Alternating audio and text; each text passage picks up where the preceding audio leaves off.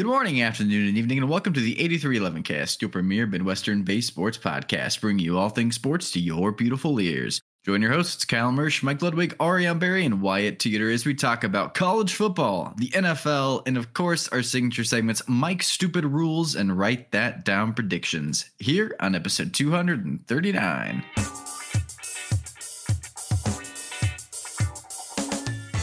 If you're a fellow Cyclones fan like I am, I'm sure you are highly anticipating our discussion about the field goal or lack thereof field goal in this past weekend's Cyclones game.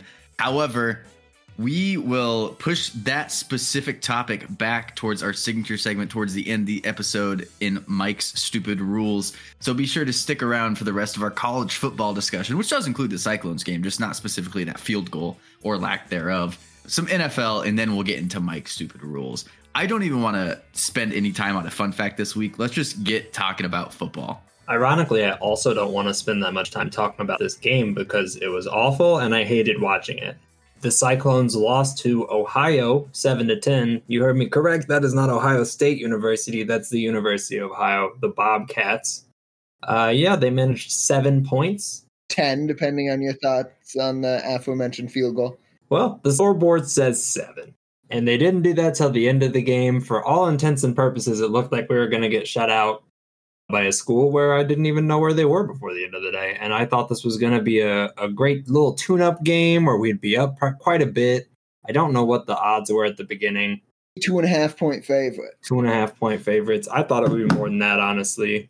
Time of possession, they had it for 36 minutes to our 24, and it was worse in the first half. I mean, it was an ugly game.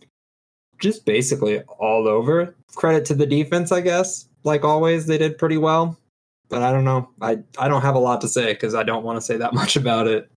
It's going to be a long season. I mean, the, the offense was abysmal, and specifically the running game was abysmal. There wasn't a running game. 1.7 yards per rush.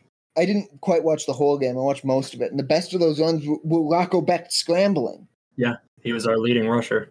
That's that's terrible. I want to talk about the Rocco Becht scrambles, though. It seems like for being a dual threat quarterback, we we should see a little bit more out of those scrambles, but we just don't get it. And when he takes off, he just seems slow. He's very yeah, it looks like he's running and then he just like folds down. Have we seen any designed runs for him really through three games? No, I don't think so. I can't think of any. I'm like, were we given the wrong like playbook here? Were we told the wrong thing? He has not looked like a dual threat quarterback to me at any point this season.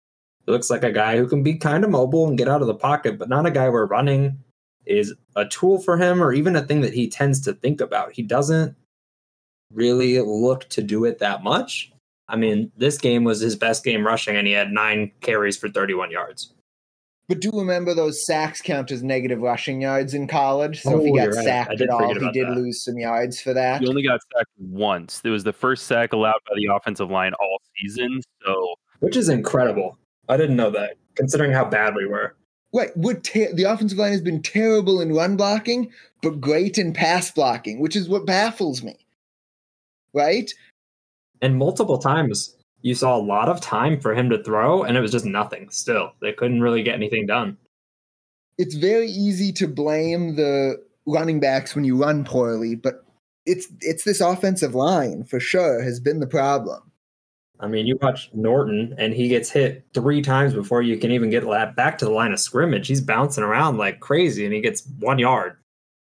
I will say, in what we can't see, to Rocco's credit, is how the wide receivers are looking downfield. And I'm assuming, um, unless he's not getting through his progressions well, which I feel like he is, I'm assu- I'm going to go out on a limb and assume that these wide receivers are getting zero separation.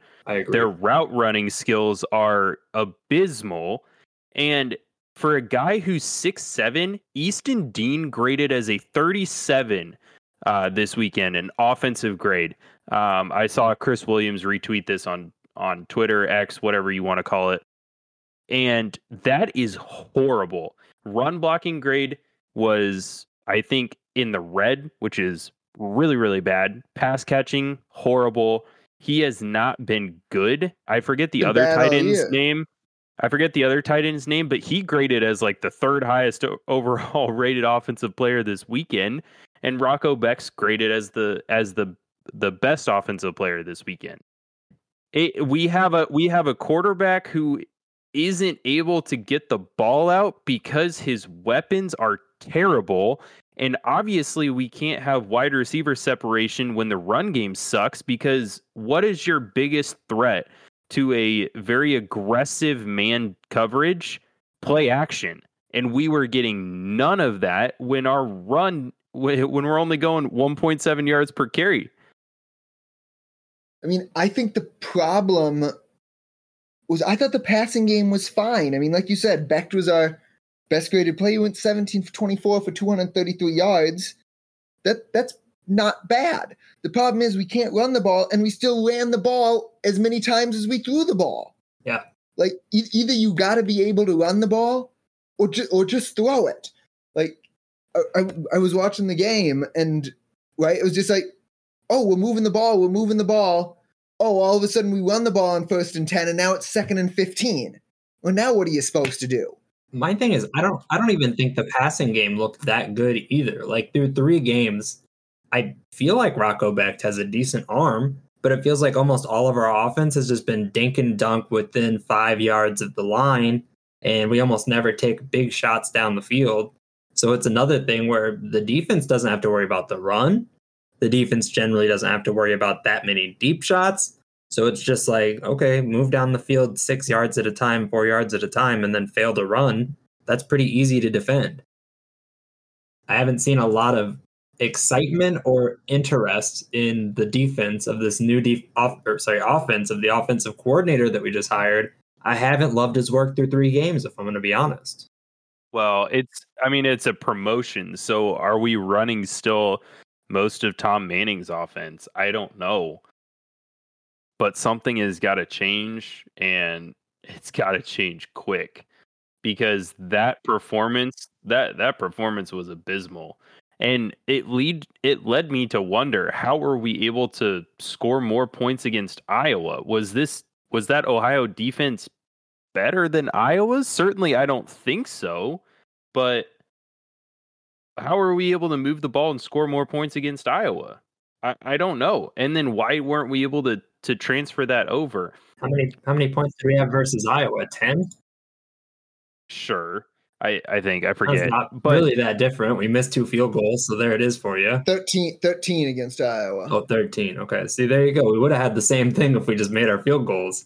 to be to be fair, so Jaylin Noel didn't play in this game because apparently someone let five players on this team get food poisoning. Yeah. Does anybody know what they ate? I'd love to know that. I, eh, or where that food came from. Um, but apparently they were up all night feeling horrible. Rocco Becht was one of the people. He obviously fought through it and then played. So he played surprisingly well for being up until like 2 a.m. Two INTs isn't great. But he's trying to make some plays. Yeah, I get it. I mean, nobody's helping him. in. That second INT was not his fault. Yeah. And I mean, it's one of those things where it, it, we usually say this with the defense, right? We're like, the defense didn't play as well as you think, but that's because they're on the field constantly. It's just three and out, three and out, three and out. You can only play for so long, you get tired. So when you have to do everything like Rocco Becht, like you're gonna try and force some stuff, you're gonna make some mistakes. As you said, maybe he was battling food poisoning, so like he wasn't really at his best anyway. So all things considered, admirable, I would say. I think that we all kind of thought that Rocco was maybe going to be the problem in this offense when it started. We kind of felt like we had seen guys at these other positions before, but he seems to have been, so far at least, one of the more, if not good, just like okay players. Like he hasn't been bad. He hasn't been great, but he hasn't been bad. Wide receivers been pretty bad. Offensive line had a lot of issues. Running backs, I don't even know how to grade them. I don't think we Because the can. offensive line has just been so bad. Yeah. yeah. I don't know. It's going to be a rough conference season. I, I don't know what else to say about that game. Like, special teams weren't great again, but what's new? I want to say say something to that one guy screaming at Campbell that he's on the hot seat afterwards. Shut your mouth, you idiot. Like, what a butthole. I want to say something different, but we're PG here, you know? I would agree with you. He's a butthole. He's not on the hot seat. Like, it, was, sure, it was a bad performance, but I didn't on. watch this video. Was it an Ohio fan or an Iowa State fan? It was an Iowa State fan. Well, it was a guy in an in an Iowa State shirt. What you think he like snuck it to the game in secret just to yell at Matt Campbell? He might be one of the guys who lives in Athens and they, they I don't know, maybe it's like I'm gonna be an Iowa State fan now and then show up to the game or something. Who knows? Here's the thing, right? To any Iowa State fan that's gonna call for Matt Campbell to be fired, I just have one question for you, and it's who do you think you are? What do Yeah, you think we are here? Like, this is not Alabama. This is not Georgia. This man is literally the most successful football coach that has ever been at this school. He can have four losing seasons in a row and he will still be the best football coach that has ever been at this school. When he leaves, I guarantee you it will be on his own terms. It will not be because we fired him. Tell me who you want to replace him with, and then we can at least start having a conversation. A sports fan has never had that thought before they say fire somebody. A- a- and the conversation will start with, "Why the heck do you think he's going to come to Iowa State?" Yeah. And that'll Yeah. be the end of the conversation. And why do you think he's going to do better than Matt Campbell? Because it hasn't worked. Didn't we have a Gus Malzahn era here and that didn't work? Yeah. I mean, we think this guy is so terrible. Why don't you tell that to Breece Hall? Why don't you tell that to Brock Purdy? Why don't you tell that to these guys who got to the NFL who are doing a good job here? You know, it's hard to get talent to a school like Iowa State. That's that's really the big issue, right? He's a great coach. We know he's a great coach. It's hard to get guys to come to this school over more prominent or schools. Excuse me for for butting in here, but he did just sign the highest rated recruiting class in Iowa State history. Does that Yeah. not mean anything to anyone? They are young. This isn't Alabama or Georgia where you're getting these kids coming in who are all from prep school who are already ready for college essentially and they need one year in the SEC before they're somewhat already you know, first round draft prospects for the NFL. Come on. Like those aren't the guys we were recruiting. Wake up. It- it's horrible. I don't know. That video got me fired up and I was so mad at that one person and to everybody else who was also in the same boat. it, it's probably fair to say that like on the low end probably 95% of iowa state fans are totally fine with him being there I, I have to imagine it is such a minority but as always that minority is loud as heck Yeah. Yep, for sure. Unless anything anybody else has anything to add, we can take a look at the OSU uh, preview and not Ohio State. And boy, am I glad we're not playing Yeah, them. Uh, The good news about this upcoming game against Oklahoma State is our loss to Ohio was only the second most embarrassing loss from a Big Yeah. 12 team last week, and Oklahoma State had the most embarrassing one. Oklahoma State, what was the final score of that game? 33 to 7 loss to South Alabama. Ever heard of them before? do they have like a leopard as a logo or something Uh, Jaguar. okay yeah yeah i've seen them before they got spots on it yeah so i've heard of them uh, don't know anything else about them though It, it appears as if Oklahoma State has a quarterback issue. Alan Bowman, if any uh, Big 12 fan is acute, acutely aware of him and his like previous history, he was a pretty highly recruited quarterback for Texas Tech. Um, came in, I think maybe like three or four seasons after Mahomes was there. Didn't fare too well there. Had a couple of injuries. Basically, got lost in the depth chart. Transferred to Oklahoma State. He's not performing well this season. Uh, he's been replaced a couple of times by the coach's son, Gunnar Gundy, who also had a pretty terrible game uh, against South Alabama. Their quarterbacks combined for oh man, where are the actual stats on that? I don't want to add that up. I, I got it. I can get it. I can get it. It's it's real bad. Overall third down efficiency, they were four of fifteen uh, for only 114 passing yards. Six, 16 of 35 for 114 yards total. That's 3.3 yards per pass. Iowa State had 9.7 yards per pass. If you want to do that on a comparison, that's like three times better. Imagine what watching that game was like, because I know what watching the Iowa State game was like, and it wasn't that fun. This game is is obviously going to come down to which offense can perform a little bit better. And I would say ultimately, you know, what we're going to do here is Iowa State needs to just win the turnover margin in this game because as defense rack like stacks up between Iowa State and Oklahoma State, Iowa State is in complete command um, in all defensive efficiencies, total yards, passing yards, rushing yards, points allowed, third down percentage, offense. Oklahoma State does hold a slight edge in pretty much every single statistical category, which is very shocking for the reasons that we just mentioned. But for Iowa State, if you win the turnover margin here, I would say you have a really good chance. But the offense can't look as anemic as it did against Ohio, obviously. So uh, I would say it's back to the drawing board, but I don't know what they're going to do differently. Hopefully, they should try and score points this week, would be a good start to me. Is that the goal? I'm not an offensive coordinator, so I would defer to Mr. Scheelhaase and how he wants to do it. More than one touchdown would be great. I mean, is it is it going to be a thing where we where we can only win a football game this year if our defense scores a touchdown? Maybe because that's how it's virtually stacking up right now. That's been so far. The good news is I've got the silver lining for you guys. I'm going to guarantee you right now that our basketball team is going to win more games than the football team this year. I think you are right on the money with that one. Our basketball team is going to win more games going into conference play already than our football team has won easily. yeah. They might even double the win uh, total by the time we get to conference play. So that game is uh, three o'clock FS1. Um, it is in Ames. Um, Iowa State is three and a half point favorites um, in that game. So put it, it'd be a bigger upset if Oklahoma State beat us than was for Ohio to beat us. What does that say? That this is going to be an ugly game. I think probably. Uh huh.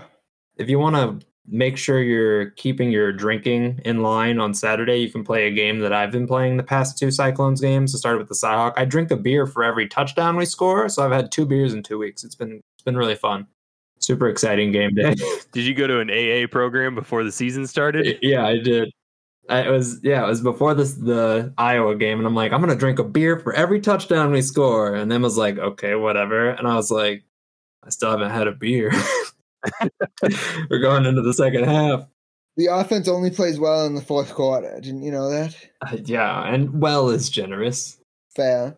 The offense only plays in the fourth quarter. Fair. But hey, I think Wyatt's the only one who predicted that Ohio lost. So great job, Wyatt. Yeah, I did get that right. Unfortunately, that is, I is that our gold lining? No, and since no, Mike had not. the silver lining, that's the ten lining. Well, I think we'll move on from this uh, this bad football team. We'll talk about it more next week, but we'll move on for now, um, and we'll go talk about weeks one and two of the NFL. Since there's two weeks, we won't detail every game. Obviously, uh, the Aaron Rodgers injury. Um, he injured himself like live while we were recording last week. We were messaging about it while we were recording. He tore his Achilles. He's done for the year. Probably, though now I hear this talk he might come back. I'm skeptical. I saw that as well. Maybe for a late playoff push. There's talk if he could come back for a late playoff push, but how are the Jets going to get to the playoffs with Zach Wilson as their quarterback? That is a great question. And like, what other options do you have? It was the worst time of year that this could have happened. There just aren't any options. I think your best option is Carson Wentz, right?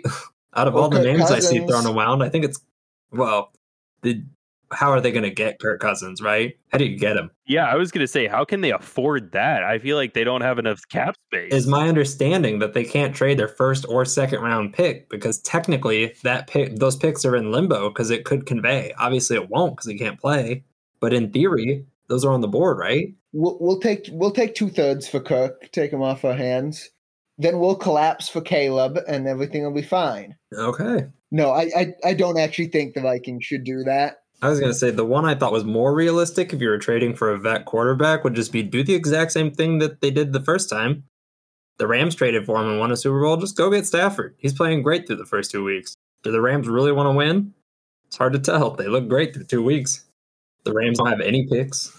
I'm I'm sure you could if you gave him a third round pick and a fourth round pick, the Cowboys would give you Trey Lance. That's true. That'd be a great return. Can he be traded again? I, I don't think there are rules against that. Was that the third quarterback taken in that draft behind Zach Wilson? Uh, I don't know. yeah, I don't know. I'd have to look that up. Zach Wilson might have been the year after that. I forget. But that'd be a wild turn, wild turn of events. So, as we talked about, I, I would say, and Ariane already kind of prefaced this, the Rams are my surprising team so far this season. I didn't think they would look this good or competitive. Puka Nacua, Puka Nacua. Who is this? who has the most receiving Most reception. most receptions in NFL Yeah, history through the first two games of the NFL season. Does he have 25 or something ridiculous? No, he had over 30, I thought. I know he had 20 15 in the or maybe second game, 27. yeah. 27 or something like that. It was crazy. They'd been using him a lot, obviously with Cooper Kupp being out, but Kyren Williams, uh, rookie from Notre Dame, as Cam Akers has mysteriously disappeared again. Apparently, they're shopping him now. So that's exciting. Uh, that Rams defense basically had a bunch of no names on it because of how many first round picks they traded. But Aaron Donald is still there. It's crazy what can happen when that offensive line doesn't get hurt uh, and lose everyone through the first two weeks of the season. Matt Stafford has time to throw. And a loss to the 49ers is not a bad loss. Now, granted, it was a home game and you hope to win those home divisional games, but Are there really home games for the Rams? that is true. It was a 49ers home home Yeah. field advantage in that game. They knocked the socks off the Seattle Seahawks, who then this week in week two went and beat the Lions in overtime in Detroit, knocking off the team that beat the Chiefs in week one. That was a, a big matchup uh, in the NFC. So eh, there has been a lot that has happened, but the surprises of the season so far, who would have put money on the Chargers being 0 2, the Bengals being 0 2, and then the Falcons and the Bucs being 2 and 0. Yeah. I mean, if you would have put that together as a parlay, you'd probably be sitting pretty with only a $5 bet. I think my biggest surprise team is the the Chargers for me. Like you came out, you lost a competitive game to the Dolphins. Okay, that's fine. Your defense looked awful, even though you're supposed to have a defense guy for your head coach. But then you go out and you lose to the Viking or the Titans, who looked awful in Week One, and I was wondering whether Tannehill should even be their starting quarterback. And then you lose to that. Like, what are we doing? Justin Herbert's supposed to be one of the best quarterbacks in the league. So why does his team just suck all the time? I'm not saying he's not a good quarterback, but like get the pieces around him and get the coach in place where you can do something. Because he's the guy that every team looks for to win. And you guys can't win with him, which is a waste of time and a waste of talent. So here's the thing they brought in Kellen Moore, and everybody thought the offense was going to pick up because Kellen Moore came from Dallas. The offense was good there last year, albeit, you know, that Dallas did have a lot of turnovers, but they were dynamic. Well, they bring in Kellen Moore, and this offense honestly looks the exact same as it did last year. Yeah. And the defense, for being a defensive head coach, has nothing to show for it. Like, if you are going to be a defensive head coach, at least have your defense be a top 10 defense. Just top 15 even. Right. This Chargers Terrible. team can't stop a trickle of water. Like it it's horrible how bad they are at defense. And like you said, they're wasting so much offensive talent. Mike Williams, Keenan Allen, Austin, Ekeler, Justin Herbert, obviously, who they gave a huge contract to this offseason. Like this team has all the pieces to be very competitive and Yeah. to challenge the Chiefs at the top of the AFC West, but they just can't put it together. And all the people are saying, well, it's the Chargers year. It's the Chargers year. We've heard that for five, six years in a row with people picking the Chargers recently as their Super Bowl favorites. And they're just one of the biggest letdowns through it all. constant. Yeah. That's the only thing that they're consistent with is being a letdown. Yeah. However good you think they are, they're going to be slightly worse, slightly to much more worse than that. The Bengals, I'll give them a little bit of room because there may be something wrong with Joe Burrow. It looks like there's something wrong with Joe Burrow. And so here's the thing if Joe Burrow was hurt, why the hell did you not sit him for the first two weeks of the season?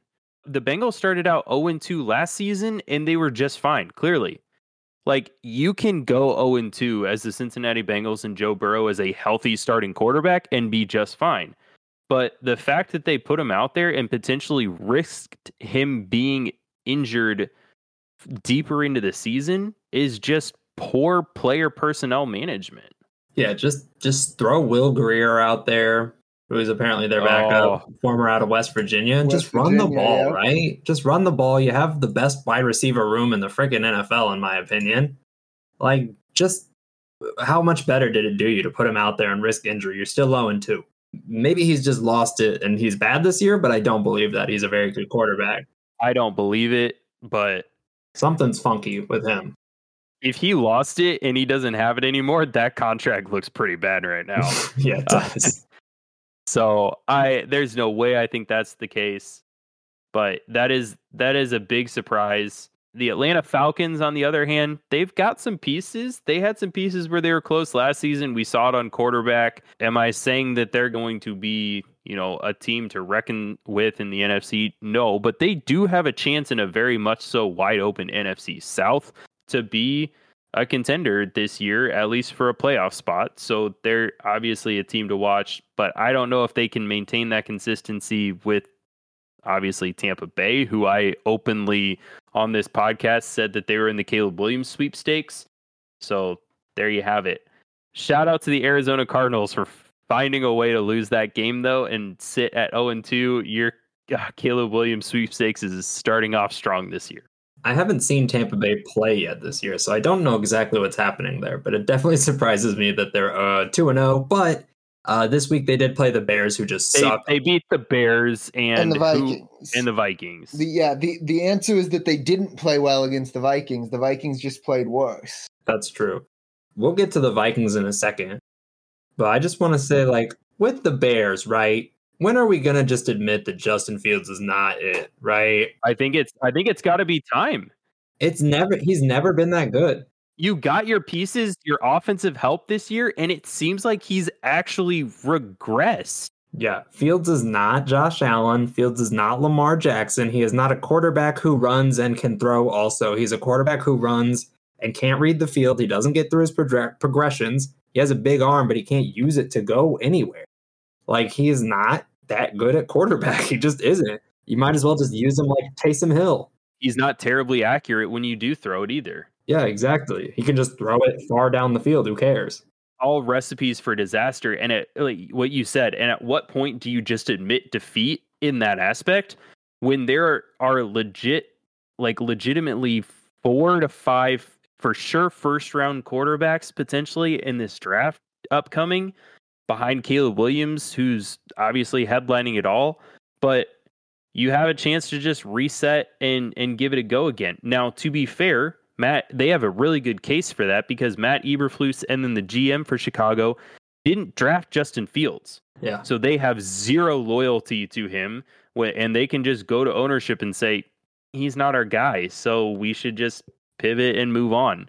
And that there you have it. That's kind of where the Bears are at right now. Yeah, it sounds a little crazy after two games, but guess what? This isn't basketball. This isn't baseball. Like over eleven percent of the season is gone You can already. over- yes, you can you can start to overreact to the first two weeks of the NFL season. I do give you permission to do that.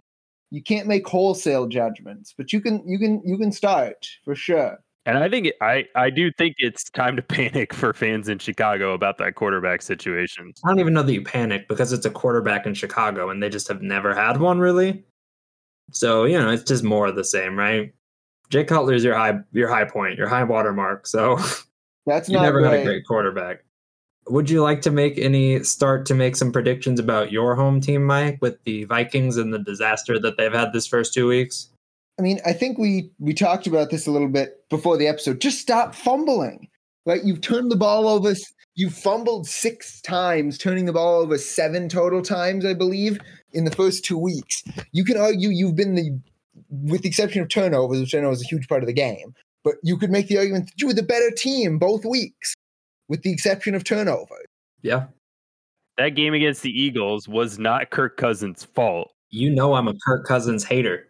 And Kirk Cousins has played very well through these first two games. Like, what else do you want him to do? He's leading the Yeah. charge. He's standing up. He's getting hit all the frickin' time, like always, and he's just delivering strikes. Still, what else can the man do? It's just, I mean, he's been he's fumbled the ball three times. That's fair, but not all, all those are really his fault when he's getting blasted. Uh, it's just like hold on to the ball, and you guys are a two and zero team, easy. Yep. And and like the reason I'm not super concerned is because turnovers tend to be somewhat fluky. Like not totally, right? But at least somewhat fluky. So stop turning the ball over. You could right. This game against the Chargers on Sunday is a, is a winnable. It's at home. It's a winnable game. You might not be favored, but that's a winnable game. Yes, it's the Chargers. We just talked about it. They're a mess. Whatever whatever team goes loses that game, it is panic time for those Agreed. two. Yes. Wow. But then you get then you get the, the Panthers who aren't good. And then you get the Chiefs. Right, which is at home, but still you won't be favored in that game. Then you get the Bears, who are terrible. Right, Th- you could easily get back to three and three, and if you're three and three, this whole division is not great. We all thought the Packers were great after beating the Bears. Well, it turns out the Bears just suck, and the Packers were mediocre against the Falcons. Yeah, and look horrible without Aaron Jones. Yep. And the Lions got beat in overtime by Seattle, like you talked about already, Kyle. So the Vikings are still in this division. They need to stop turning the ball over. So that that's my thought on, on the Vikings. yeah, fair enough.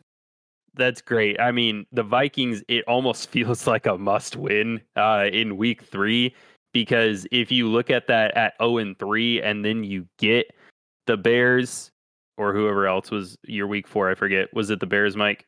Panthers week four. Panthers, sorry. Panthers, and then you get the Chiefs. I mean, you could be staring down the barrel of a one and four start, and and that one is a little bit painful. But it, it's still wide open as we talked about with that division. I will say so. We talked about Mike's team to the Chiefs' sake. It, they got they went and got a win in Jacksonville, and that's all that matters. Now it looked ugly. The Chiefs had Mhm. twelve penalties. They were trying to shoot themselves in the foot. They had three turnovers, uh, interception, a horribly muff punt by Richie James. I'm not exactly sure what roster spot he's occupying on this roster still.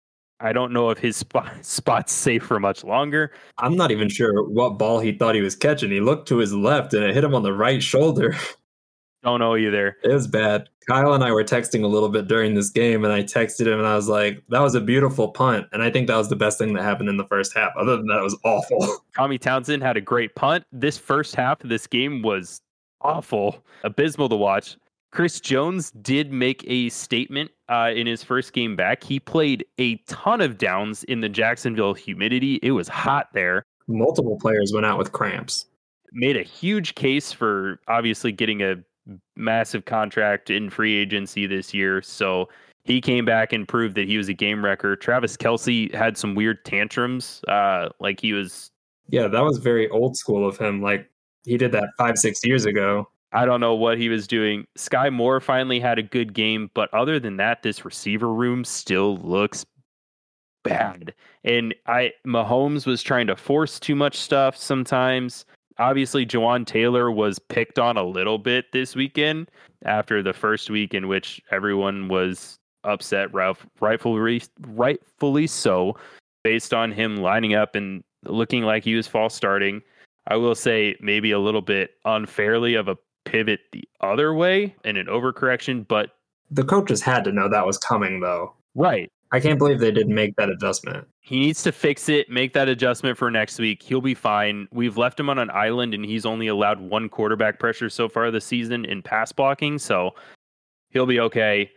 Overall, this team needs a wide receiver. Mike Evans looked great this weekend. We freed up some cap space with Mahomes getting a new record four They're year. two and zero. They're not trading Mike Evans with their two and oh. zero. Let a man dream, Mike. Let a man dream. Come on, hey, hey! I it's only wishful thinking.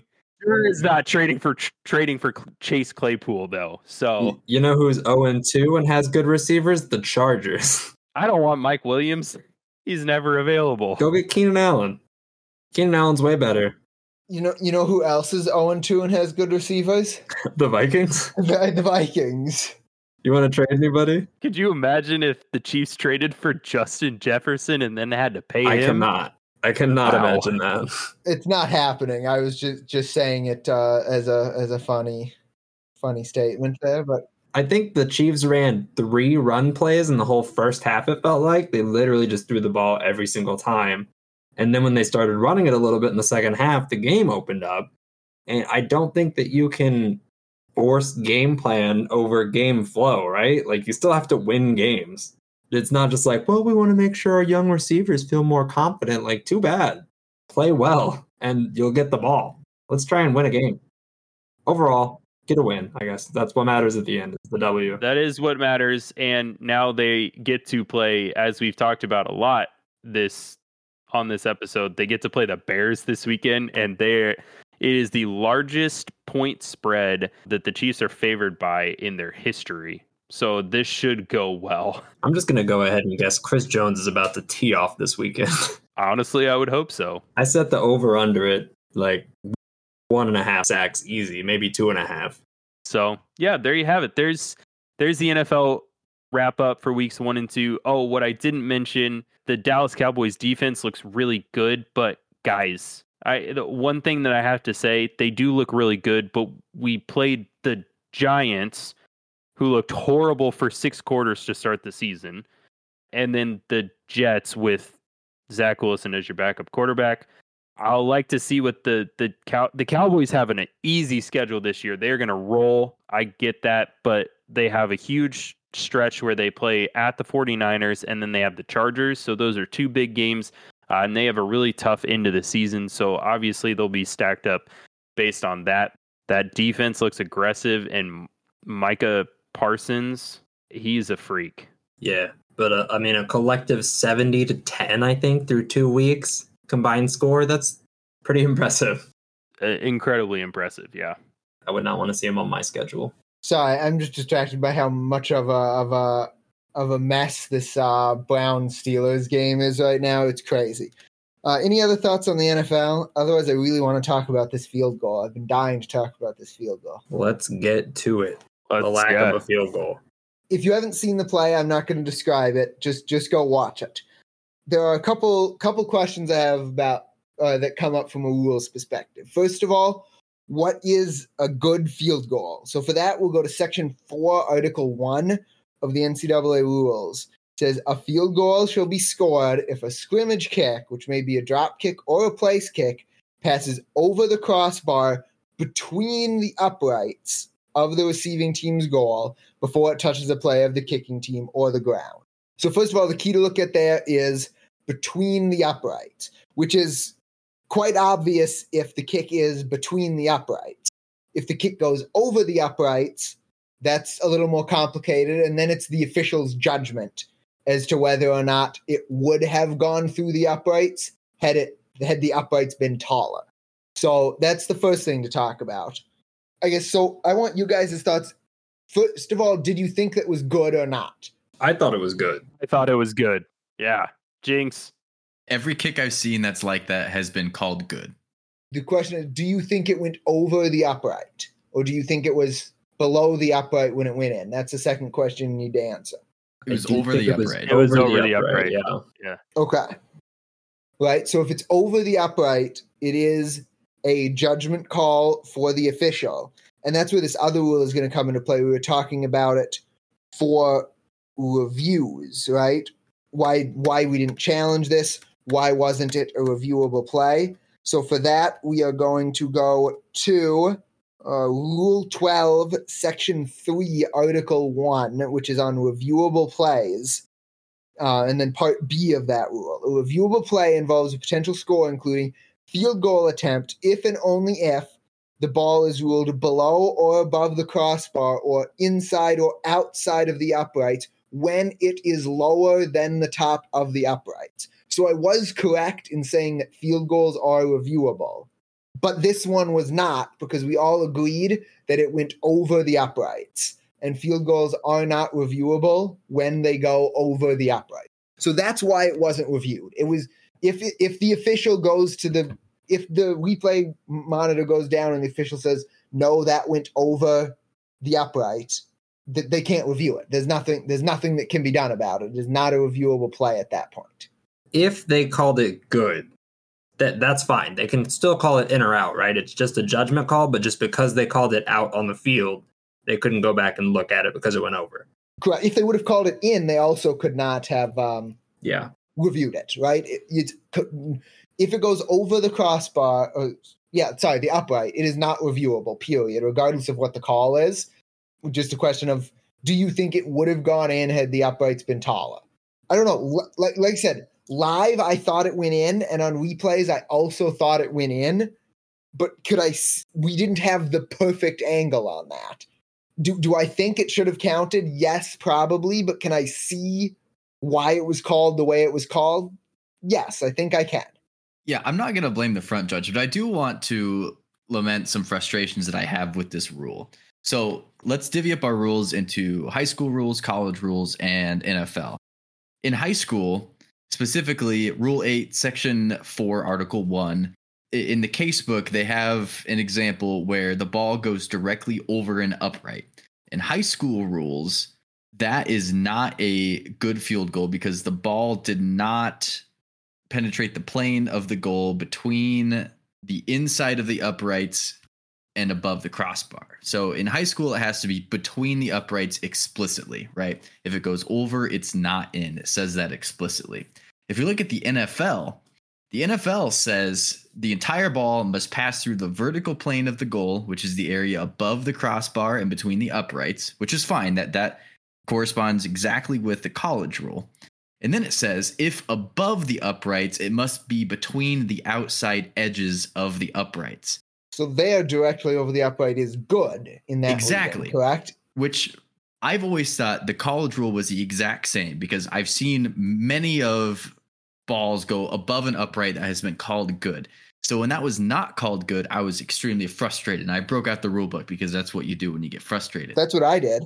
And then I find that the NCAA leaves it ambiguous. They never do. clarify whether or not the ball is good when it's above the upright. And I hate it. I, I wish there was some clarification as whether or not that's in or out. I, I don't care which. I've been under the impression it's been in because, again, historically, that's what I've seen. But the rules leave it up for interpretation, which I think is terrible. Pick I one. agree. Yeah, pick. I agree. That, well, that was what I thought when I was looking through the rules for this segment too. I was like, well, there should be something. There should be a note in there or something that doesn't leave it ambiguous. But it's ambiguous, which is is frustrating, and it leads to judgment calls. Extremely So- frustrating. So, like I said, I'm not going to blame the front judge. That's you know that, that was his call. I'm not not going to get mad at that guy. That's fine. But I think the rules need to be less ambiguous in this circumstance. Yeah, I, I totally agree.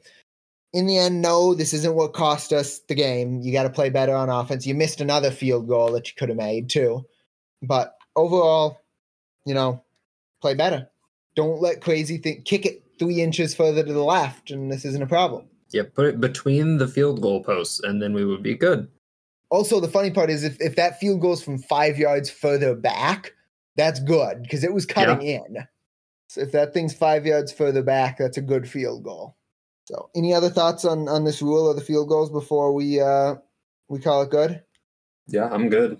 Hearing nothing, we will move on to our accountability session. A lot coming off the board again this week. Um, so we will jump right into it. First prediction off the board was Ariane saying that the Cardinals will win their division. They were officially eliminated from NL Central contention this past week. So Ariane gets a nah. Nah. Nah. Nah. Ariane, you also predicted that the Cardinals would have a losing record this year. They're currently 66 and 83, which means they cannot um, have a winning record at any point.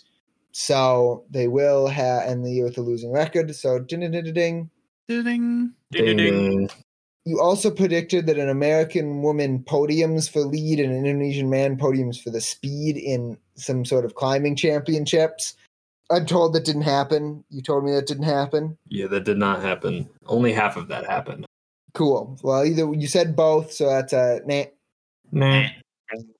Uh, Kyle, you predicted that Lando Norris would win two more podiums this year, which I'm told did happen. So ding ding ding ding.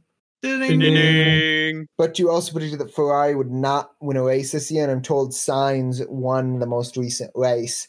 So you get a nah. Nah. Nah. Josh predicted that the Packers would be undefeated longer than the Jets.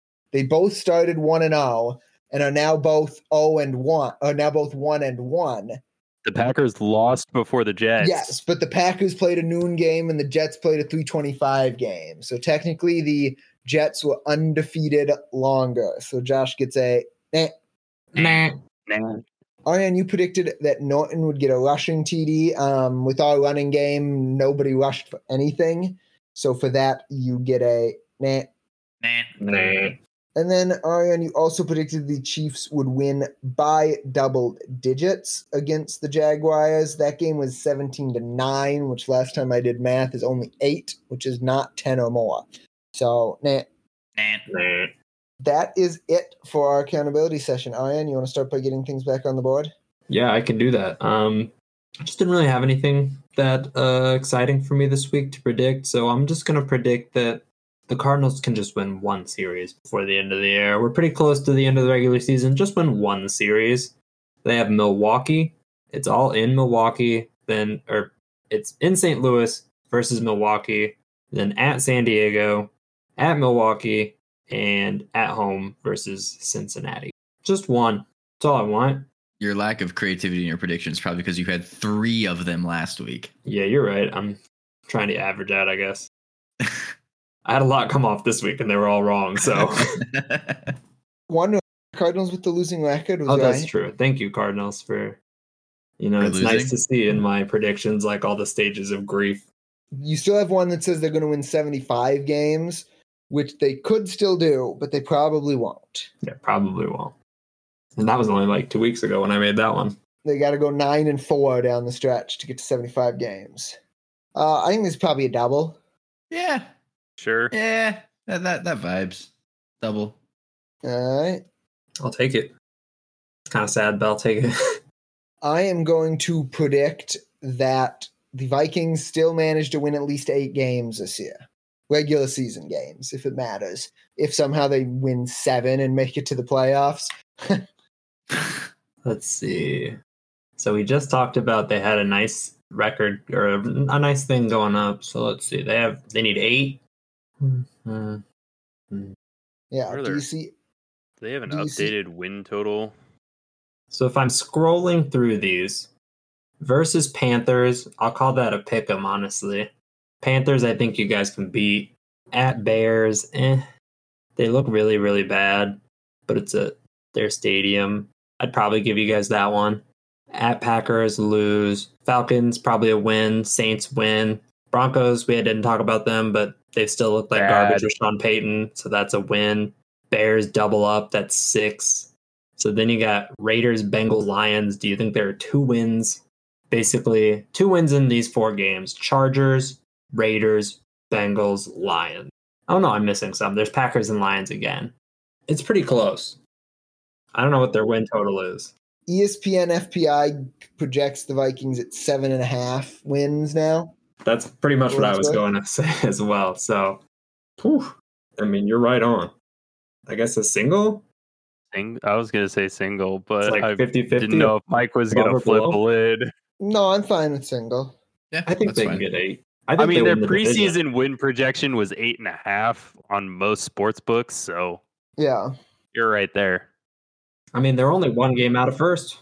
They, like I said, they can still do this, but they need to stop turning the ball over. Uh, do we have anything from Josh this week? Is he still alive? I, I actually don't know because I was bad and I was so concerned with the ridiculousness that has been this Pittsburgh Cleveland game again that I forgot to send him a message asking. So we will see when he gets back to me and we will adjudicate his prediction after he gets back to me. Sounds good. He doesn't get a strikeout yet because I didn't ask. So. Yep, that that's fair. That's fair. I will throw up on the board that the Iowa State football team will make it into the top 25 this year. Home Home run. run. Absolutely, it is. It Yeah. better be. Why would you even make that prediction?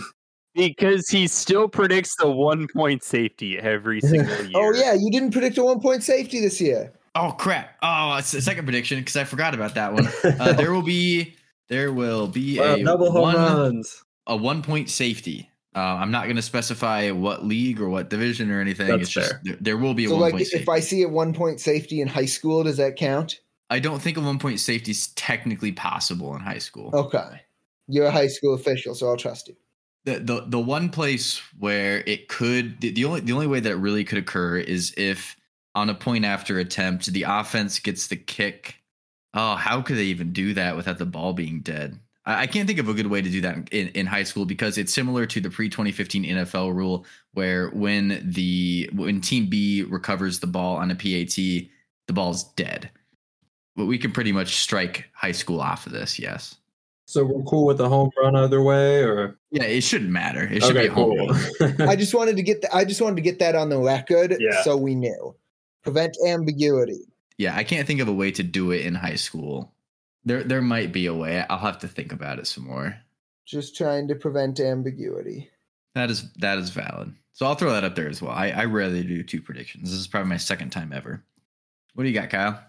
I am predicting that Travis Kelce will have three games this season with two touchdowns or more. Could be throw or I will say this will be throwing, pa- or throwing, rushing, or receiving, okay. not just limited to strictly receiving touchdowns. Does he have any career passing or rushing touchdowns? I think he does have Uh, passing. rushing touchdowns, yes. I know he has rushing touchdowns because of how they do the weird like love handoff inside things. Yeah. Well, isn't that technically a little count as a little shovel pass? So only in recent years the shovel pass has been like that's actually been a pass, but I think early in his career he's had a couple rushes. Gotcha. I'm trying to find. But it hasn't been reference. It hasn't been recent. He has two rushing touchdowns and one interception, but no passing touchdowns. Gotcha. And then he has uh 70 receiving touchdowns. Anyway, uh, Pretty probably double. I was trying to see if I could see. That's he what I was aiming for, but That's fine. I was trying to pull up stats, but that that that's Yeah. that vibes. I'm gonna say I'm not gonna get that upset about it. I think that's probably fine. He's really good. Double it is. Did we specify whether that was regular season or regular and postseason?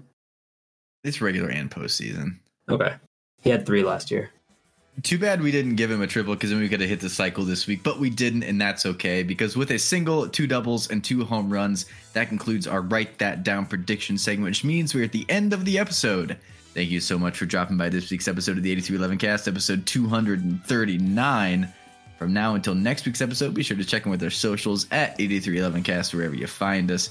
Signing off for the 8311 Cast, we have your hosts Kyle Omersh. Mike Ludwig. Ariane Barry, and Wyatt Teeter. We'll talk to y'all again next week. Go Cyclones! Go Cyclones. Go Cyclones. Go Cyclones.